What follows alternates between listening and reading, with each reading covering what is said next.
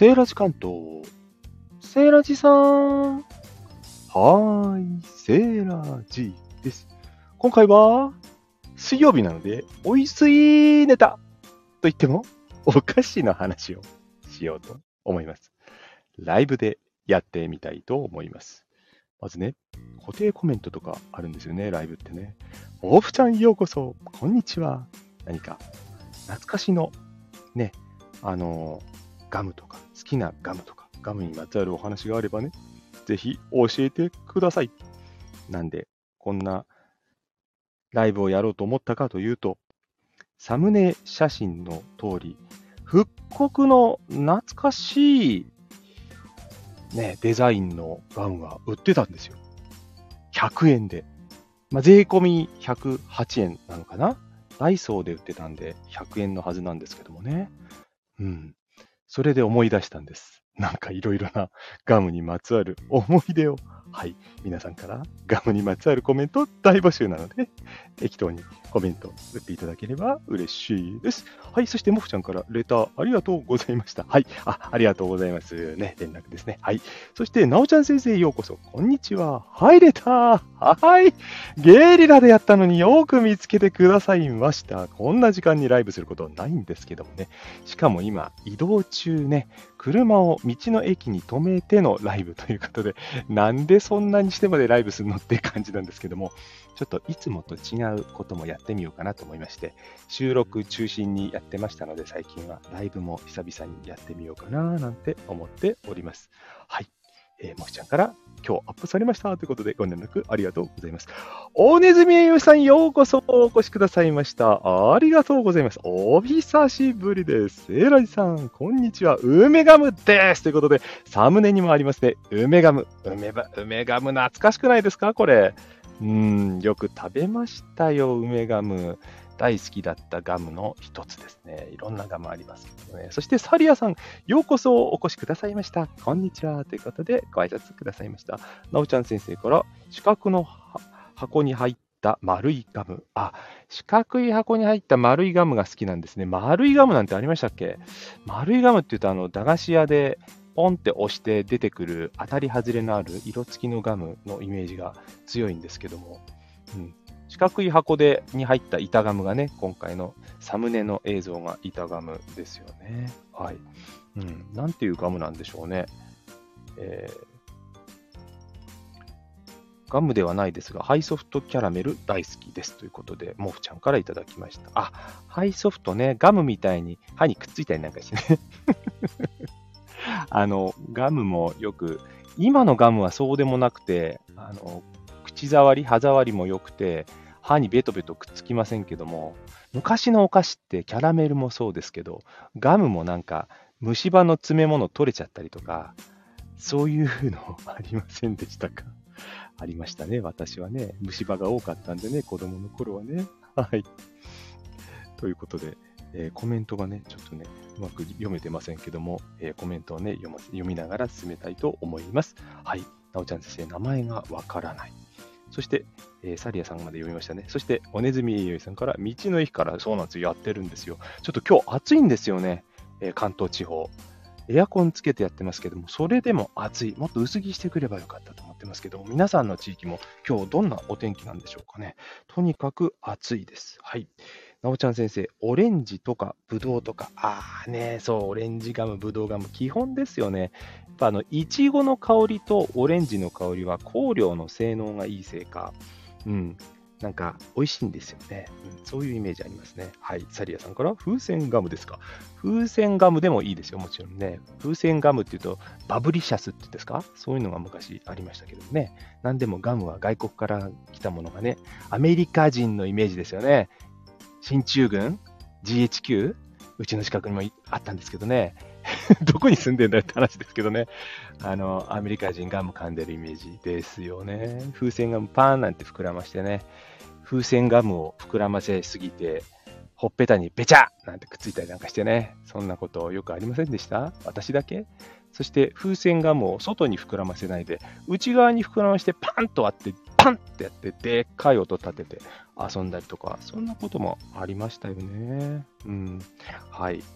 風船ガムのお話をしてます。お、エリさん、ようこそお越しくださいました。こんにちは。皆様、まるっとこんにちは。ということでご挨拶いただきました。はい。うん。そう、あ、それですか？なおちゃん先生。はい。で、えー、ちょっとね、コメントが上手に拾えませんので、あの、間違って上手に拾えないだけなので、基本的には皆さんのコメントを見ながらお話を進めていきたいと思います。えー、モフちゃんが、スニッカーズ好きです。ガムあんまり食べなくて。スニッカーズもちょっと食感ガムっぽいですよね。初めて食べたとき、なんじゃこりゃと思いましたけどね、歯にくっついてね、なんか歯にくっつく話に今日はね、なりがちなんですけどもね、スニッカーズも美味しいですよね。うん皆さんね、このサムネの写真を見ながらね、なんか懐かしいガムのことなんかね、思い出していただければと思います。はい。ね、子供の頃よく食べました。コメントちゃんと読めてないですね。そして、えー、サリアさんから、私も最近、顎が気になってしばらくガムしばらく食べてないです。ああ、そうですか。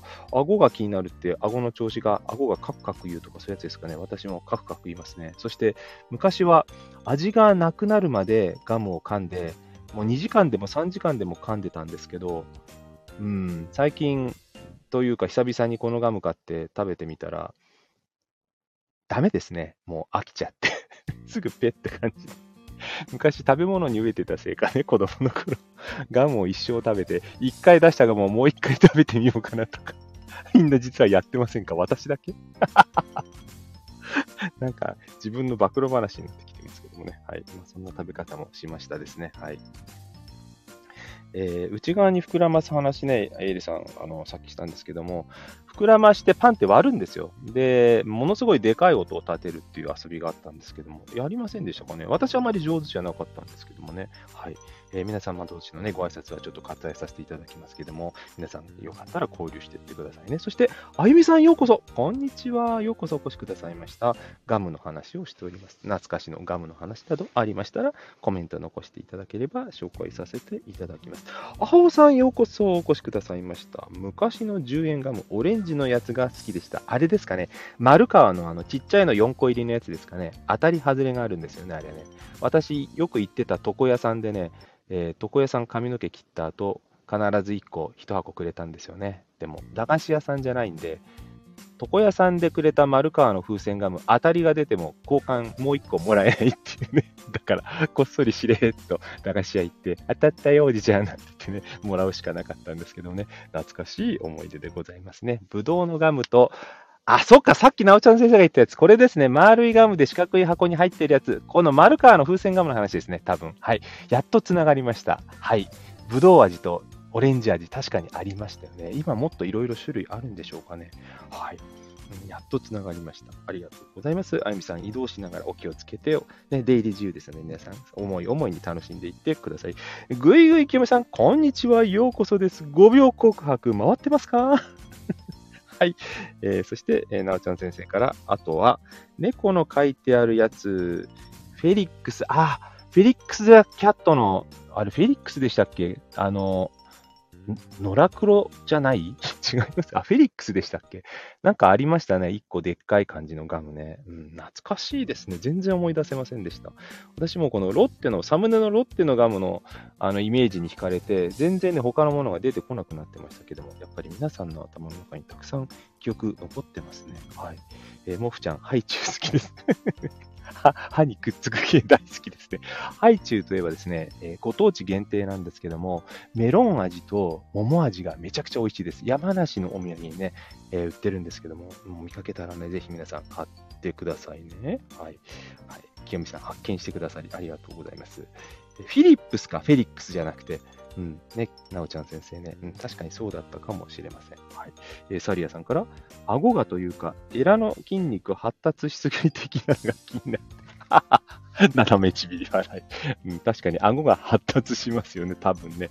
そして、硬いガムなんか噛んでると余計でしょうね。あの、息きれい系のミント系のガムって硬いガム多いと思いません？で、風船ガム系はやっぱり柔らかいのが多くて、で、板ガムはまあその中間ですかね、このロッテのガムみたいなやつ。うん、で、板ガムで思い出したんですけど、皆さん、板ガムって、このロッテのね、サムネのガムみたいなやつ、どうやって食べますか？っていうのは、あの、私ね、1枚食べて、味がなくなるともう1枚追加して、さらに味がなくなるともう1枚追加する。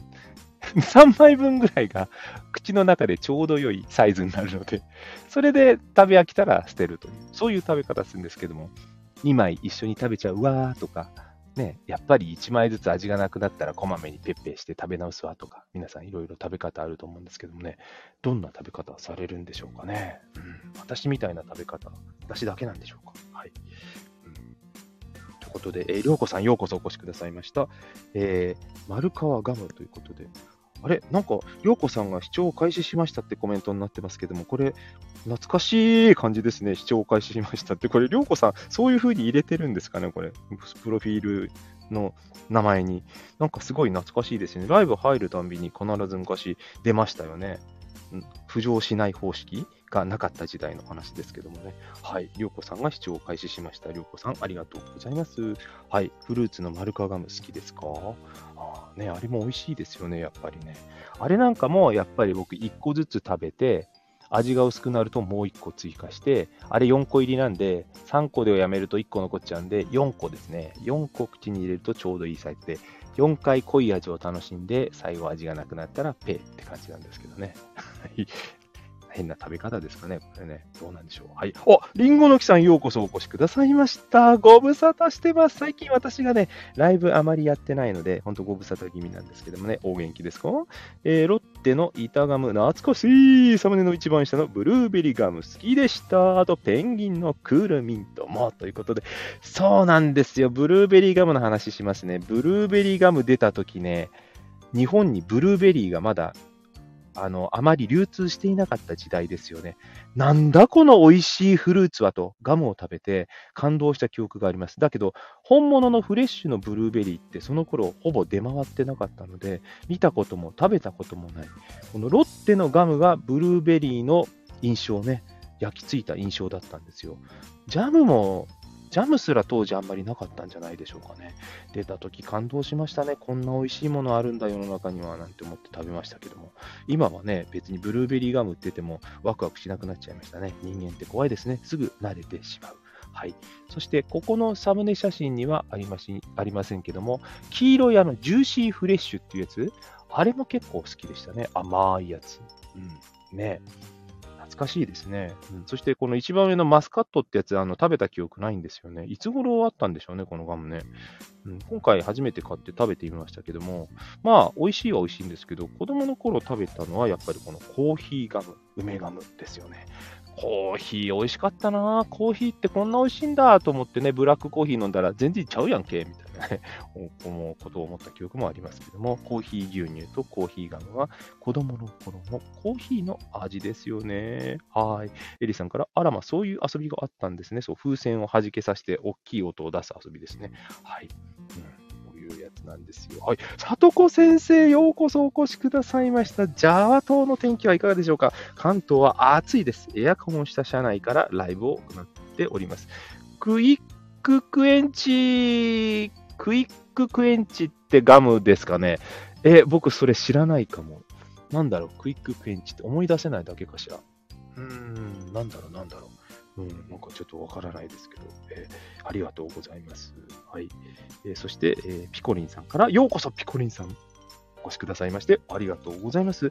昔の好きなガム、ロッテのイブ、来ました、イブイブね、あの、香水の香りのする、バラの香りって言うんですか？あれ賛否分かれますよね。私ね、子供の頃実は嫌いだったんですけど、あまりにも姉が美味しい美味しいって言って大好きだったもんで、何が美味しいんだろうと思って食べてたらね、知らぬ間に虜になっていました。うん。あ魔女みたいなもんですよね。知らず知らずのうちに体が蝕まれて虜になっていく。イブ、今あるんですかね、イブガム。うん。たまに見つけたら食べてみたいですね。はい。なおちゃん先生、そう、丸川って言うんですよ。あの四角いガムね。丸いの4つ入ってるやつ。丸川。今でも多分あると思いますけどね。はい。えー、りょうこさんから、ガムの指パッチンが地味に痛い。ガムの指パッチンってあの、いたずらのおもちゃですよね。ガム食べるって言って、うん、ありがとうって言って、ピュッて引き抜くとパチッってやつ。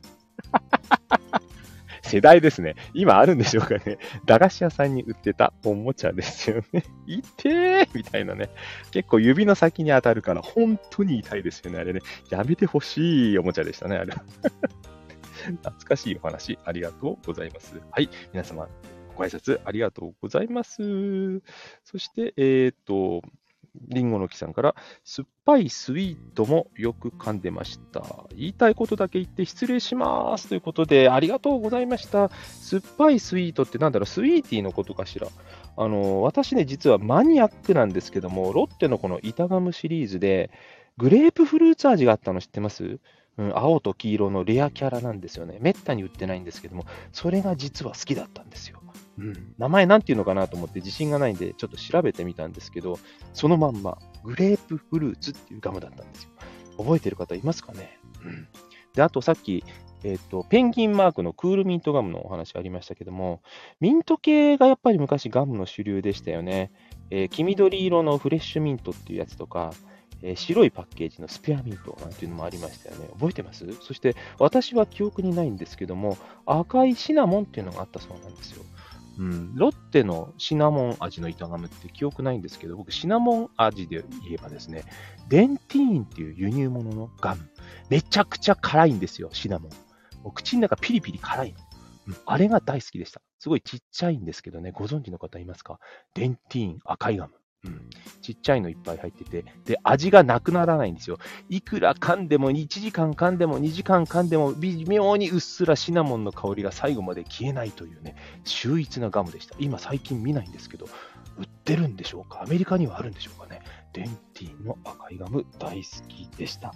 うん、私のね、ガムの思い出ってそんな感じなんですよ。うんあとはあれですよね。夏場、あったかいところに置いとくと、ふにゃふにゃになって、べったり紙にくっついて剥がれにくくなるみたいなね。うん、そんな問題もよくありましたよね。ガム問題。うん、あともう一つね、思い出話をさせてくださいね。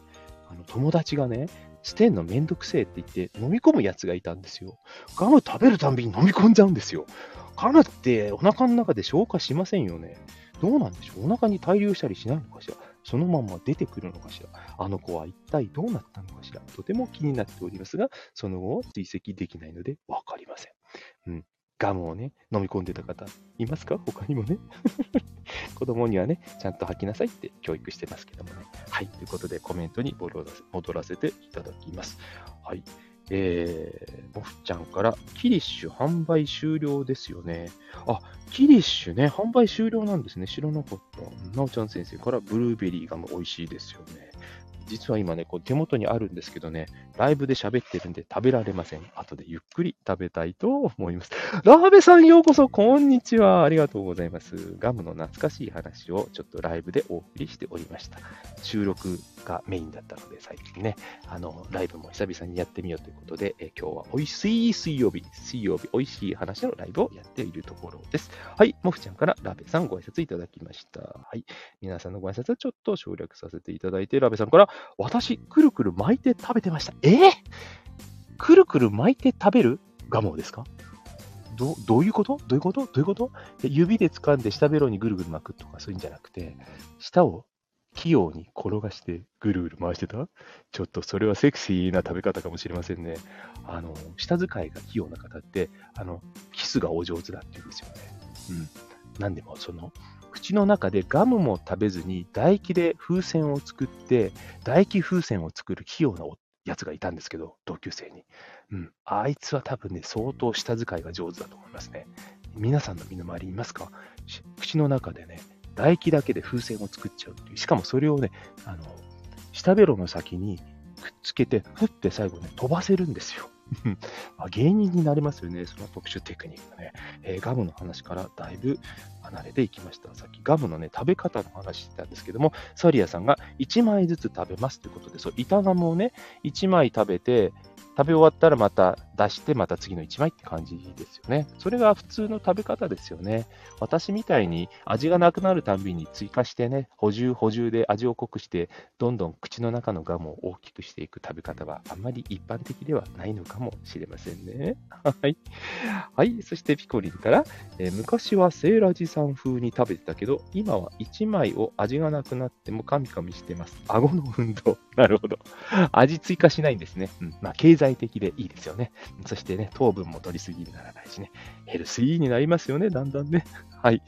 なるほど。はい。そして、おねずみ栄養士さんから、もっと聞いていたいんですが、またです。ということで、あ、ありがとうございました。本当、出入り自由なんでね。はい。皆さんのご挨拶もありがとうございます。ね、はじめましての方もね、今日本当に素敵な方々集まっていただいてるんで、よかったらこれをきっかけにつながっていってくださいね。もふちゃんも皆様またです。もふもふ、バイバイ、 thank you ということでした。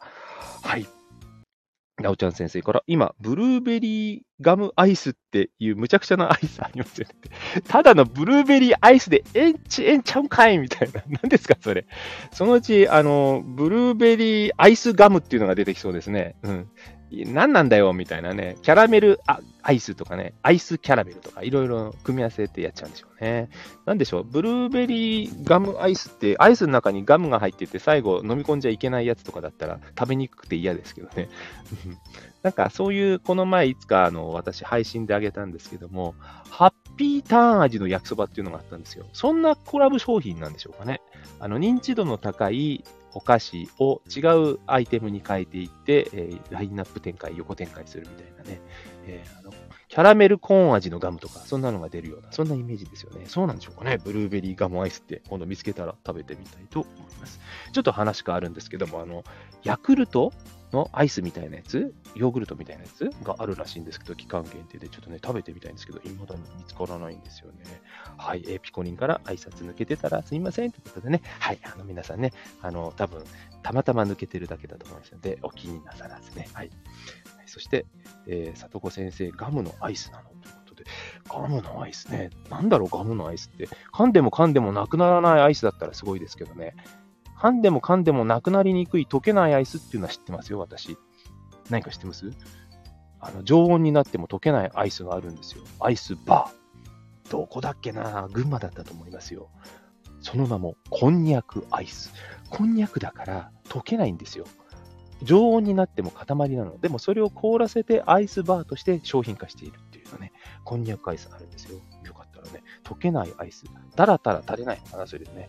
意外に味は美味しかったですけどね。うん、まあそんなものもありました。思い出しましたね。はい。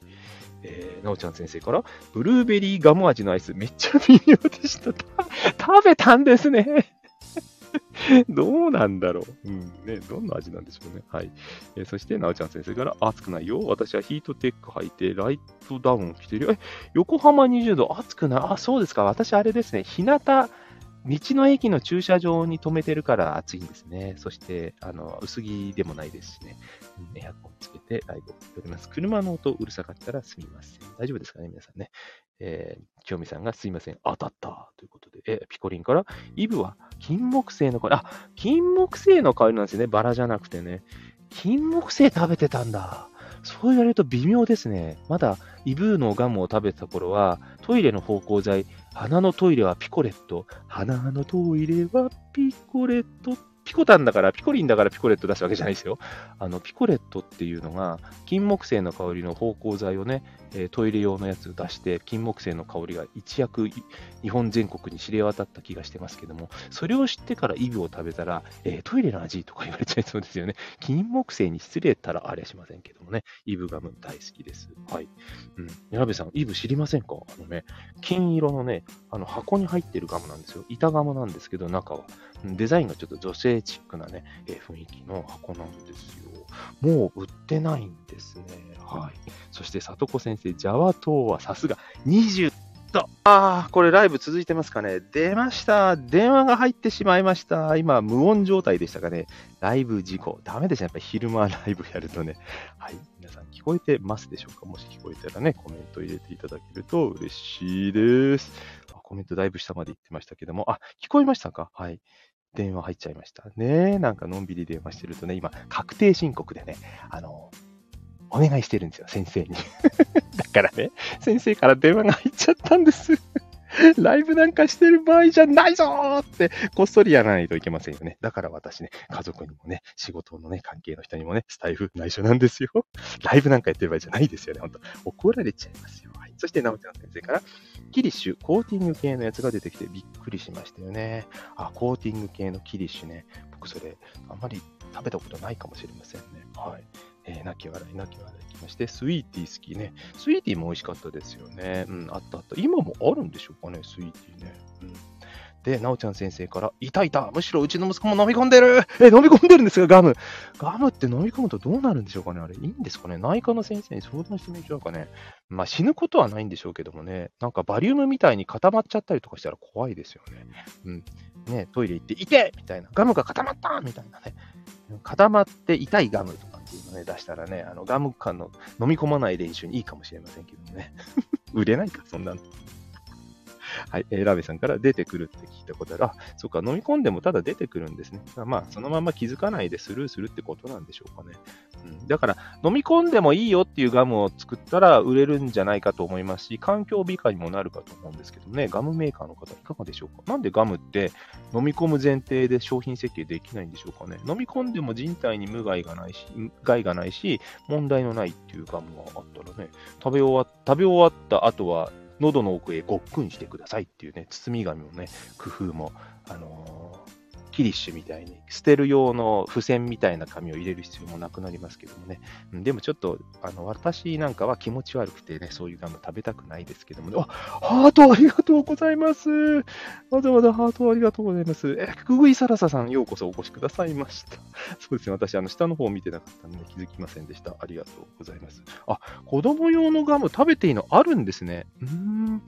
だから、でも逆に食べていいガムを普通に当たり前に食べてると、ガムって飲み込むのが当たり前っていうふうに、まあ、頭に焼き付いてしまうので、難しいところですよね、言われてみればね。あでも今あるんですね。はい。知りませんでした。今度見つけたら食べてみたいと思います。はい。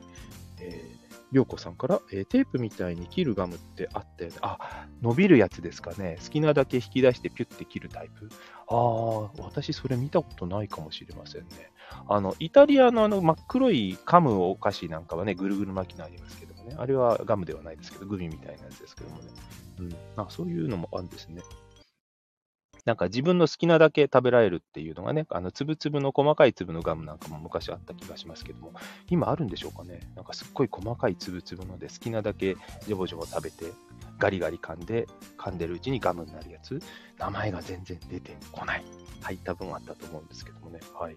えー、清美さんから、えー、ラベさんはキスがうまい。そうみたいですよ。下遣いがお上手だそうなんです。知らないわ、私はね。はい。えーラベちゃん、えー、なおちゃん先生から、ポケモンのやつだよね。ガムキャンディーみたいな名前のやつ。違うわって言ってますけども。はい。ということで、えー、ラベさんから、板ガムを最初にくるくる巻いて塊にして食べ。あ、そういう意味だったんですね。口の中でぐるぐる巻きにするのかと思いました。口の中へ放り込む前の儀式ですね。それはそれは失礼いたしました。確かに言われてみれば、私も折り曲げてみたり、丸めてみたりしたことありました。丸めて、板ガム丸めた後口に入れて、口の中でしゃぶしゃぶして、で、ちょっと柔らかくなってから、えいって噛むみたいな、そんな食べ方もしてましたね、そういえばね。はい。清美さんから言い訳ってありますけどね、本当のところは本人のみぞ知る世界。あとはそこ想像にお任せしますっていうことですね。はい。あ、サリーさんようこそお越しくださいました。こんにちは。コーヒーが好きでしたってことで、コーヒー味、美味しかったですよね、やっぱね、これ、あの、ロッテの板ガムで何が一番好きだったランキングとか言ったらね、ベスト3に必ず入るんじゃないかと思いますけどもね、コーヒーガム私も大好きでした。はい。えー、ピコリンが梅ガムも好きだった。そう、梅ガムもいいですよ。だから、この今回のサムネの真ん中の2つはね、大人気のガムだと思います。はい。で、サリーさんから、ガムを口に入れたまま寝てしまって、翌日髪の毛にくっついちゃったことがありました。子供の頃、それ大変ですね。ガム、髪の毛ついたらね、親の顔が青ざめたのが様子が伺い伺いますけどもね。うん。飴入れちゃったまま寝ちゃう問題はよくありましたけども、ガムはあんまり記憶ないですね。あれ、飴って口に入れたまま寝ると、起きた時まだ飴のまんまじゃありません？やったことあります？あれね、だから虫歯になっちゃいますよね、あれね。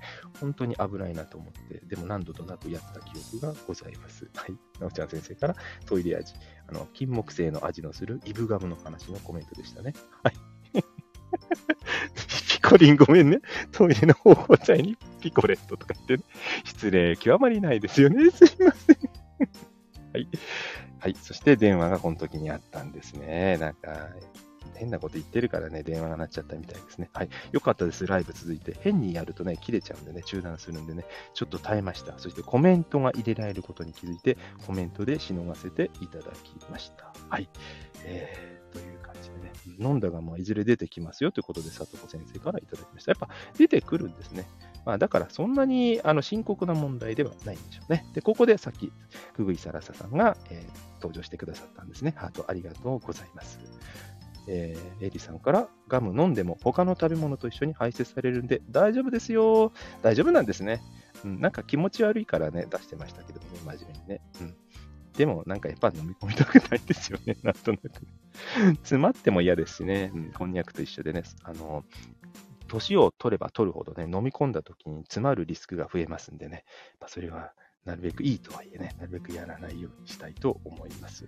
えサリーさんからフルーツ味のガムもありました。そう、フルーツ味のガム、あれですよ。ジューシーフレッシュでしょ。黄色いやつね。あれも僕大好きでしたよ。人気ですよね。あれも多分復刻されてんじゃないですかね。たまに食べてみたいですよね。あやなみさん、ようこそお越しくださいました。こんにちは。ということで、ご挨拶いただいてます。皆様、私はマルカワのオレンジガム。やっぱ人気ですね。オレンジガムね。最初にも出てきましたけどもね。うん。あのガム美味しいですよね。今でもきっとあるんじゃないでしょうかね、あれはね。うん。中身白いんですよね。周り黄色いんですけどね。うん、そして、エリさんから、子供の頃、ミント味のガム、スースーする感じが、舌がピリピリして刺激が強すぎて食べられませんでしたね。あ、そうですか。クールミントとかですね。グリーンガムならいけるけど、クールミントはいけないみたいな、そんな感じでしたよね。痛い感じのね。